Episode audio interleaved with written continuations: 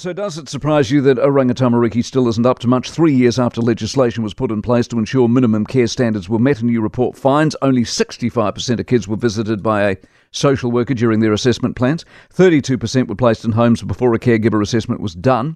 Only 53% are registered with a GP. That's dropped from 60% the year before. The Independent Children's Monitor Executive Director Arran Jones is with us on this. Good morning. Yeah, morning, Mike. Okay, so give me a number. 10, Oranga Tamariki are brilliant. One, they're useless. What's your number? Look, I'm not going to put a score on it. I think it's quite clear in our report um, in terms of how things are performing. You know, it's actually it's really clear that Oranga Tamariki are not meeting those minimum standards of care um, for every child that is in care. Will they ever? Um, look, that's that. Will they ever? That's certainly our hope, and that's why we're here to see if they are.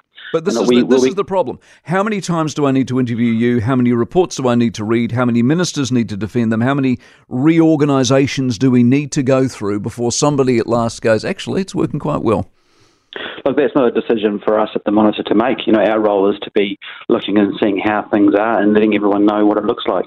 And look, our role is to continue to do so. And this is the first time we've actually had an oversight system that has sustained monitoring and reporting.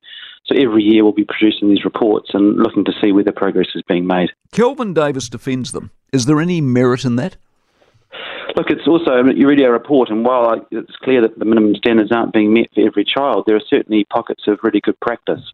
Um, and what we see when we're having conversations in communities is this is about where there are really good trusted relationships between all agencies, carers, whānau, and the children themselves. And so there is really good practice, and, and, and the role really for the state is to, to take that practice and, and build on it. Do we expect too much from the state? Is the dysfunction in some families so bad not even an angel, Mahatma Gandhi, and Nelson Mandela combined could fix it?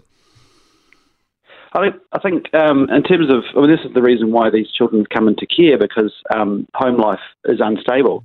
Um, what's important is in looking through the eyes of a child, um, they've been removed from, from their family to keep them safe, and that's why it's so important that these minimum standards are met so that they have a quality of life that is better than, than the one that they've gone from, and hopefully we can prepare those families so they can then return. Arran, appreciate it very much. Arran Jones, who is the Independent Children's Monitor Executive Director. If you enjoyed this podcast, you will love our New Zealand Herald podcast, The Little Things, hosted by me, Francesca Rudkin, and my good friend Louise Airey. We focus on all the little things that you can do to make a positive impact on your life and to cut through the confusion from the health and wellness industry. Join us every Saturday to hear from the experts for all the tips and advice you need. Just search The Little Things on iHeartRadio or wherever you get your podcasts.